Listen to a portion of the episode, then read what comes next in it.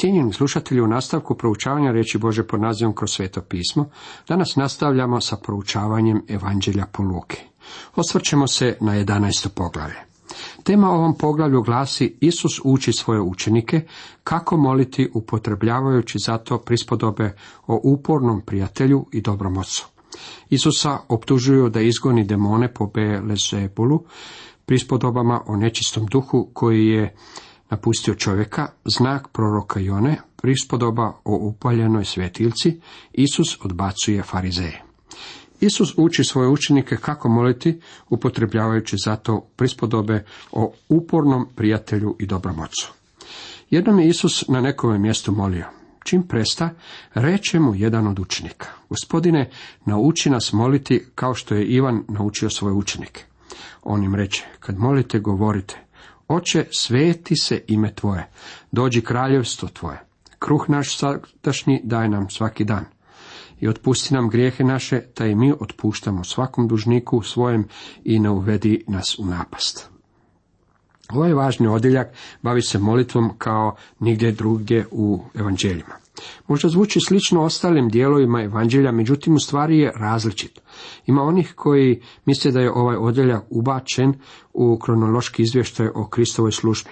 Istina je da ovaj odjeljak ne slijedi radnju, međutim on nam svejedno otvara mnoge zanimljive implikacije. Razlog zbog kojeg je njegov učenik želio znati kako moliti je bio taj što je vidio i čuo Krista kako moli. Naš je gospodin imao običaj povući se na samotnom mjestu na molitvu.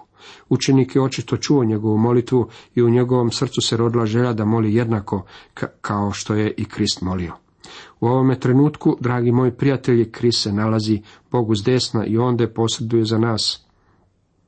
On je naš veliki zastupnik. Još uvijek je dobra zamisao od njega zatražiti da nas nauči moliti. Ispravna molba bi trebala glasiti, gospodine, nauči me moliti. Ovaj učenik nije samo pitao kako moliti. Gospodin je izrekao propoved na gori u kojoj je napravio skicu načina na koji bi čovjek trebao moliti. Ovog učenika nije zanimala tehnika, sustav, umjetnički oblik ili nekakvi rituala kojeg bi slijedio. Tu se nije radilo o pitanju kako moliti, već je učenik jednostavno želio naučiti moliti poput Krista. Mnogi ljudi izgovaraju svoje molitve. To je na neki način nekakvi amen kojeg se prikrpa na kraj svakog dana kada se obuče pidžama. Ja sam odrastao u domu u kojem nikada nisam čuo molitvu ili vidio Bibliju. Prvi puta kada sam se uključio u molitvu bilo je na konferenciji kada sam bio dječak. Spavao sam u domu sa ostalim dječacima i navečer nam je čovjek koji je bio zadužen za nas rekao da obučemo svoje pidžame i da se okupimo na molitvu. U prvi mah sam imao dojam da čovjek mora obući pidžamu da bi mogao pristupiti molitvi. U niti jedno drugo vrijeme nisi mogao moliti. Pidžama vam postaje svojevrsna molitvena odjeća. Naravno da je to bilo smiješno razumijevanje stvari s moje strane, međutim ako ćemo iskreno potreba nam je netko tko će nas naučiti kako moliti. Ne samo izgovoriti molitve, već kako ih uputiti Bogu. Ovaj je učenik zamolio, gospodine, nauči nas moliti, kao što je Ivan naučio svoje učenike. Ovo je neočekivani uvid i pogled u život Ivana Krstitelja. Neka vrsta pozdravnog pogleda na njega, jer je ovo posljednji put da ga vidimo. U ovoj posljednjoj slici što vidimo, vidimo Ivana kao čovjeka molitve. Nauči nas moliti kao što je Ivan naučio svoje učenike. Hoće li netko reći ovo za vas i mene? Svi veliki Boži sluge bili su ljudi molitve. Jalovi životi kršćana i mrtvilo crkve rezultat su nedostatka molitve. To je naš problem. Kao odgovor na njihov zahtjev, gospodin im daje ovo. Ja ne vjerujem da Isus zamislio da ovo postane molitva koju često čujem na okupljanjima kršćana. Ovo ne smije biti ukočena forma koja se upotrebljava u bogoštovljima, već spontana osobna molitva, kao kada sin razgovara sa svojim ocem. Bog otac ne poznaje i mislim da on ne želi da ja zauzmem nekakvi posebni položaj, upotrebim neprirodni glas i rabim ne, ni nesvojstvene riječi. Ja mislim da on želi da ja govorim kao ja, niti želi da budem rečit, ja sam već umoran od rečitih molitvi, mislim da je i Bog umoran od njih. Promotrimo neke od elemenata molitve.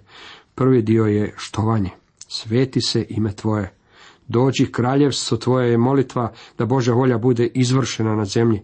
To znači odlaganje onoga što je zlo i prijajanje uz ono što je dobro. To znači da imate želju za Božjom voljom u svome životu. Nema svrhe izgovarati riječi ove molitve ako u stvari ne mislite ono što ste rekli. Ova je molitva namijenjena vjernicima, a ne nespašenim ljudima. Postoji molitva za nespašene, a ta glasi Bože, milosti budi meni grešniku. Međutim, ona može biti još jednostavnija od ovoga. Bog jest milostiv i kadar je iskazati vam svoje milosrđe. Vi ga ne morate moliti da vas on spasi, on će vas spasiti ako dođete k njemu. Jedan dio ove molitve namijenjen je za tjelesno održanje. Kruh naš svakdašnji daj nam svaki dan. Zatim nam je rečeno moliti i otpusti nam grijehe naše, te i mi otpuštamo svakom dužniku svojem. Ja mislim da nisam dorastao ovom standardu, nadam se da vi jeste. Opraštate li svakome? Pa, dragi moji prijatelji, Bog želi da opraštamo drugima. Standard kojeg moramo slijediti iznešen nam je u poslanici Efežanima u četvrtom poglavlju u 32. redku gdje čitamo Budite jedni drugima dobrostivi, milosrdni. Praštajte jedni drugima kao što i Bog u Kristu nama oprosti. Neka nam Bog pomogne da budemo muškarci i žene molitve. Nisu nam potrebni novi propovjednici, nove crkve i novi misionari, već su nam potrebni ljudi koji znaju kako moliti. Bog još nije završio sa temom molitve u ovome poglavlju. Samo Luka je zabilježio ovu narednu prispodobu, a ona baca u nekoliko drugačije svetlo na temu molitve. To je prispodoba ispunjena kontrastom i reče im, tko to od vas ima ovakva prijatelja? Pođe k njemu o ponoći i rekne mu, prijatelju, posudi mi tri kruha. Prijatelj mi se s puta vratio, te nemam što staviti predanj. A onaj mu iznutra odgovori, ne dosađuj mi. Vrata su već zatvorena, a dječica sa mnom u postelji ne mogu ustati da ti dadnem. Želio bih ovu prispodovu prenijeti u današnje vrijeme. Pretpostavimo da neki muž i žena žive sa svojom djecom u vašem susjedstvu. Jednog dana prime pismo od njene majke u kojem piše da ona dolazi u posjet. Rekla je da će doći u određeni dan u podne. Obitelj odlučuje da će je odvesti na večeru kada dođe. Svanuje je veliki dan, ali se punica ne pojavljuje.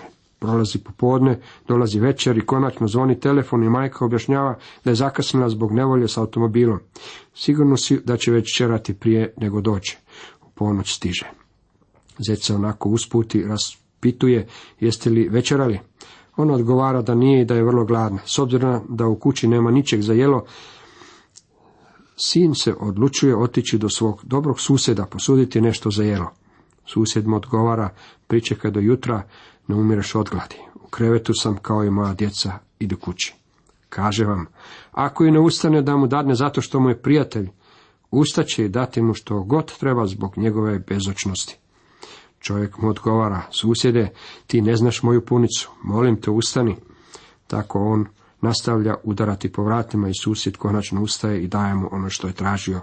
To je prispodoba s kontrastom. I ja vama kažem, ištite i daće vam se. Tražite i naći ćete. Kucajte i otvorit će vam se. Doista, tko god ište prima i tko traži nalazi i onomu tko kuca, otvorit će se. Dragi prijatelji, mislite li da Bog spava?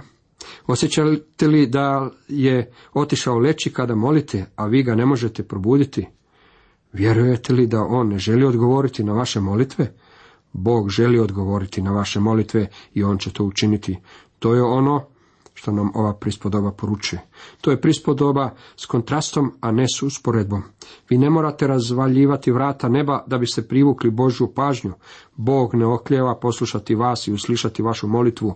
Bog nam u knjizi proroka Izaije 65.24 govori, prije nego me zovu, ja ću im se odazvati, još ću govoriti, a ja ću ih već uslišati. Bog želi poslušati i odgovoriti. Neki ljudi misle kako Bog ne sluša i ne uslišava njihove molitve. Možda oni ne razumiju poruku ponekad Bog kaže ne. Naš problem je u tome što ne prihvaćamo ne kao odgovor. Bog uvijek čuje molitve svoje djece i odgovara na njih. Međutim, kada kaže ne, to znači da ne molimo za ono što je najbolje za nas. Ja sam tijekom godina naučio da je najbolji odgovor kojeg je Bog dao na neke od mojih molitvi bio ne. Kao mladi propovjednik molio sam Boga da otvori vrata u određenoj crkvi u kojoj sam želio služiti kao pastor. Zamolili su me da priložim svoju molbu, što sam ja i učinio. Crkvena mašinerija i politički moćnici sastali su se iza zatvorenih vrata kako bi odlučili hoće li ja postati pastorom. Oni su odlučili da me ne prihvate zbog toga što nisam bio crkveni političar, a njihova crkva je u to vrijeme bila politički strateška. Ja sam otišao pred gospodina i vapio k njemu zbog toga i rekao sam mu kako me je iznevjerio. Danas se sramim toga i molio sam ga da mi oprosti zbog mog ponašanja. On me nije iznevjerio.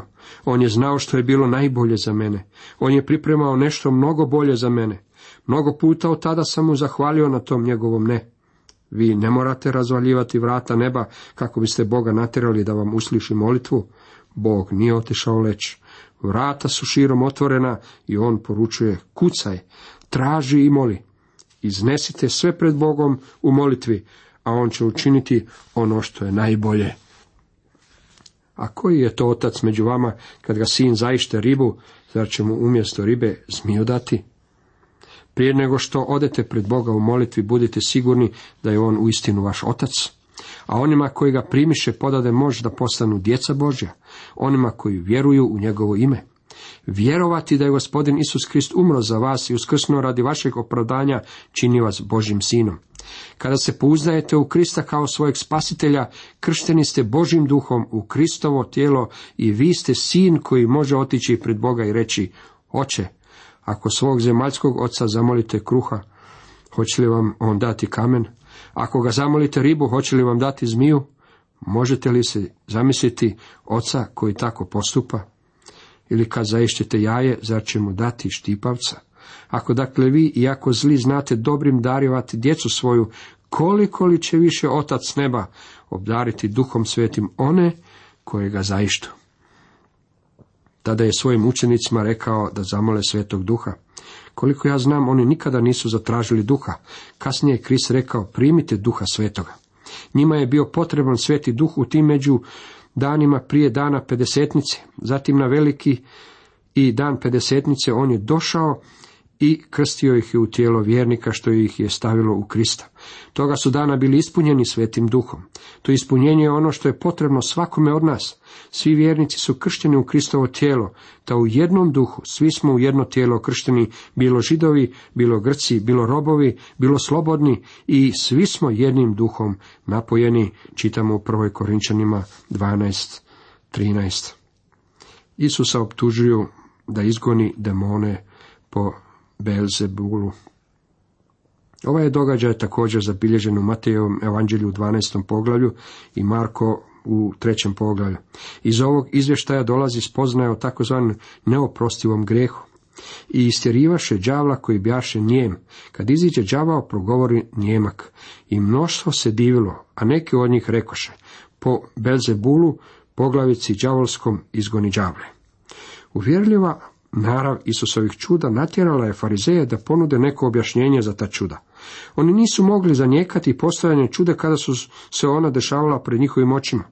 Utekli su se najnižem i najbogohulnijom objašnjenju Isusovih čuda. Oni nisu zanijekali da su se čuda uistinu dogodila, već su tvrdili da su ona bila učinjena sotenom snagom. A drugi su, iskušavajući ga, tražili od njega kakav znak s neba ali on, znajući njihove misli, reče im, svako kraljevstvo u sebi razdijeljeno opustjeće i kuća će na kuću pasti. Ako je dakle Sotona u sebi razdijeljen, kako će opstati kraljevstvo njegovo? Jer vi kažete da je po, ja po Belzebulu izgonim đavle. Ako dakle ja po Belzebulu izgonim đavle, po kome ih vaši sinovi izgone? Zato će vam oni biti suci. Krist im je pokazao koliko je apsurdan način njihovog razmišljanja. Ali ako ja prstom Božim izgonim đavla, zbilja je došlo k vama kraljevstvo Bože. Zbilja je došlo k vama kraljevstvo Božje, znači da je ono bilo među njima u osobi Isusa Krista koji je imao vjerodajnice koje kralj treba imati. Dokle god jak i naoružani čuva svoj stan, umiruje sav njegov posjed. Ali ako dođe jači od njega, svlada ga i otme mu sve njegovo oružje u koje se uzdao, a plijen razdijeli. Jaki i naoružani je Sotona. Čovjek opsjednut demonom bio je dokaz njegove snage. Međutim, vidite, Isus je snažniji od Sotona, što je bio i razlog zbog kojeg je mogao izgoniti demone. Jaki i naoružani čuva svoj stan je stih koji sadrži poruku i za nas. Ima onih koji bi nas željeli razoružati, razoružati nas kao narod i razoružati nas u našim domovima. Međutim, jaki i naoružani čuva svoj stan. U svijetu postoje zli i pokvareni ljudi. Sotona je u svijetu. Tako dugo, dok postoji snažni neprijatelj, dobro činimo što smo naoružani. Prispodoba o nečistom duhu koji napušta čovjeka. Kad nečisti duh iziđe iz čovjeka, luta bezvodnim mjestima tražeći spokoja. Kad ga se ne nađe, rekne, vratit ću se u kuću odakle iziđu. Došavši nađe je pometenu i uređenu. Tada ode i uzme sa sobom sedam drugih duhova, gorih od sebe, te uđu i nastane se ondje. Na kraju bude onomu čovjeku gore nego na početku. Ova prispodoba oslikava opasan položaj izraelskog naroda i farizeja. Prispodoba govori o čovjeku koji je imao nečistog duha. Demon napušta čovjeka i čovjek misli da je čist, prazan, počišćen i pometen. Reformacija nije dobra, dragi prijatelji. Kad bi svi u svijetu upravo sada prestali griješiti, ne bi bilo više kršćana. Prestati griješiti ne stvara kršćane. Reformacija nije ono što je potrebno. Potrebna je regeneracija, obnova. Izrael je službama Ivana Krstitelja i Isusa počistio svoju kuću, međutim nije želio pozvati gospodina Isa Krista da uđe u nju. Tako će ovaj pokvareni naraštaj židova doći u još gori položaj koji je opisan u ovoj prispodobi. Znak proroka Jone. Kad je nagrnulo mnoštvo, poče im Isus govoriti. Naraštaj ovaj naraštaj je opak. Znak traži, ali mu se za znak neće dati doli znak Jonin. Doista, kao što je Jona bio znak Ninivljanima, tako će biti i sin čovječi ovomu naraštaju. Kraljica će juga ustati na sudu s ljudima ovog naraštaja i osuditi ih, jer je s krajeva zemlje došla čuti mudrost Salomonovu, a evo ovdje i više od Salomona. Ninivljani će ustati na sudu s ovim naraštajem i osuditi ga, jer se obratiše na propovede Joninu, a evo ovdje i više od Jone. Znak će naravno biti njegovo vlastito uskrsnuće. On ih pučuje na dva događaja u starome zavetu. Prvi događaj je izvješće o proroku Joni i on je očito bio podignut od mrtvih kada je bio u ribi. Boga je izveo iz mraka i smrti u svjetlosti život. Jonino iskustvo bilo je slika dolazeće smrti i uskrsnuće Isa Krista. Ninevljani su prihvatili Jonino propovjedanje nakon njegovog čudesnog izbavljenja i pokajali su se. Postupci Izraela kao naroda stavljaju ga u mnogo loši položaj, jer Izrael nije prihvatio svoga Mesiju i nije se pokajao. Prispodova o upaljenoj svjetlici. Nitko ne užiže svjetiljku da je stavi u zakutak ili pod sud, nego na svečnak da oni koji ulaze vide svjetlost. Oko je svjetiljka tvome tijelo. Kad ti je oko bistro, sve ti je tijelo svetlo, a kad je ono nevaljalo i tijelo ti je tamno. Pazi dakle, da svjetlost koja je u tebi ne bude tamna. Ako ti dakle sve tijelo bude svetlo, bez djelića tame, bit će posve svjetlo, kao kad te svetiljka svojim sjajem rasvetljuje. Naš gospodin daje jednostavno objašnjenje svrhe postojanja svjetiljke. Ona je davatelj svjetla i njena svrha je emitirati svjetlost. Kristovo uskrsnuće je svjetlo. Kristovo uskrsnuće je jedina zraka svjetlosti u ovome svijetu. Vi i ja nalazimo se u svijetu koji je zavezan životom i smrti. Zatvoreni smo u ta dva događaja. Kristovo uskrsnuće je ono što nam izvana unosi nadu, što će ljudi učiniti sa svjetlosti. Da bi se vidio neki predmet, potrebne su dvije stvari. Svjetlo da bi se predmet učinio vidljivim i oči kojima ćemo gledati svjetlo. Svjetlo nije od nikakve koristi slijepcu. Čovjek koji može vidjeti, ali nema svjetlosti i slijepac sa svjetlosti nalazi se u istom položaju. Oko i svjetlo su neophodni za gledanje. Čak i u Kristovoj prisutnosti ljudi ga očito nisu vidjeli. Oni su se spoticali preko njega. To nije značilo da on nije bio svjetlo svijeta, već je to značilo da su ljudi bili slijepi. Isus odbacuje farizeje. Dok je on govorio, pozva ga neki farizej k sebi na objed. On uđe i priđe k stolu. Vidjevši to, farizej se začudi što se Isus prije objeda ne opra. On je propustio obredno pranje što je bio religiozni ritual. A gospodin mu reče, da, vi farizeji čistite vanjštinu čaše, zdjele, a nutrina vam je puna grabeža i pakosti. Bezumnici. Nije li onaj koji najčini vanjštinu i načinio i nutrinu? Religija nije nešto što ovisi o izvanjskim stvarima. Radi se o pitanjima srca. Ovo je veliko načelo. Isus izriče tri jao koji ilustriraju ovo načelo. Nego dajte za milostinju ono iznutra i gle, sve vam je čisto. Ali jao vama farizeji, namirujete desetinu od metvice i rutvice i svake vrste povrća, a ne marite za pravednost i ljubav Božju. Ovo je trebalo činiti, a ono ne zanemariti. Oni su imali pogrešni sustav vrijednosti. Isus ovdje ne govori da je pogrešno davati desetinu, već je njihova pogreška bila u onome što nisu učinili. Dragi prijatelji, ako dajete nešto od sebe, to vas ne će učiniti kršćaninom. Međutim, ako volite Krista, tada ćete davati nešto od sebe.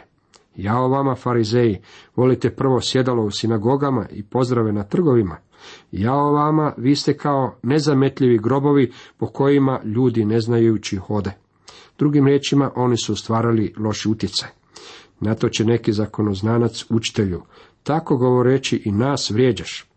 Riječi su počele udarati na pravo mjesto. Farizeji su se bili zaokupljeni izvanskim stvarima. Grijeh pismozanaca bio je neiskrenost. Oni su dodavali zakonu čineći ga još kompliciranijim, a istodobno se nimalo ne trudeći da i sami prate te zapovjedi. A on reče, jao i vama zakonoznanci, tovarajte na ljude terete nepodnosive, a sami ni da ih se jednim prstom dotaknete. Jao vama podižete spomenike prorocima, a vaši ih oci ubiše. Zato ste svjedoci i sumišljenici dijela svojih otaca, oni ih ubiše, a vi spomenike podižete. Zbog toga i kaza mudrost Božja, poslaću k njima proroke i apostole, neke će poubijati i prognati, da se od ovog naraštaja zatraži krv svih proroka prolivena od postanka svijeta, od krvi Abelove do krvi Zaharije, koji je pogubljen između žrtvenika i svetišta. Da, kaže vam, tražit će se od ovoga naraštaja. Jao vama zakonoznanci, uzeste ključ znanja, sami ne uđoste, a spriječiste one koji htjedoše ući. Ovi su vjerski vođe bili u istom položaju kojeg crkveni vođe imaju danas. Ljudi se k njima okreću za tumačenje istine. Oni su naglasak stavljani na materijalne stvari, a ne na duhovni cilj. Zašto su se ove stvari trebali upotrebiti? Oni sami nisu živjeli prema Bibliji. Nažalost, najveća zapreka Kristovom cilju su vojnici koji samo tvrde da su vjernici. Mi moramo svoje živote ispitati u svetlu ovih riječi našeg gospodina. Kad Isus izađe odande, stadoše pismoznanci i farizeji žestoko nanj navaljivati i postavljati mu mnoga pitanja, vrebajući nanj ne bili što god ulovili iz njegovih usta. Cijenjeni slušatelji, toliko za danas.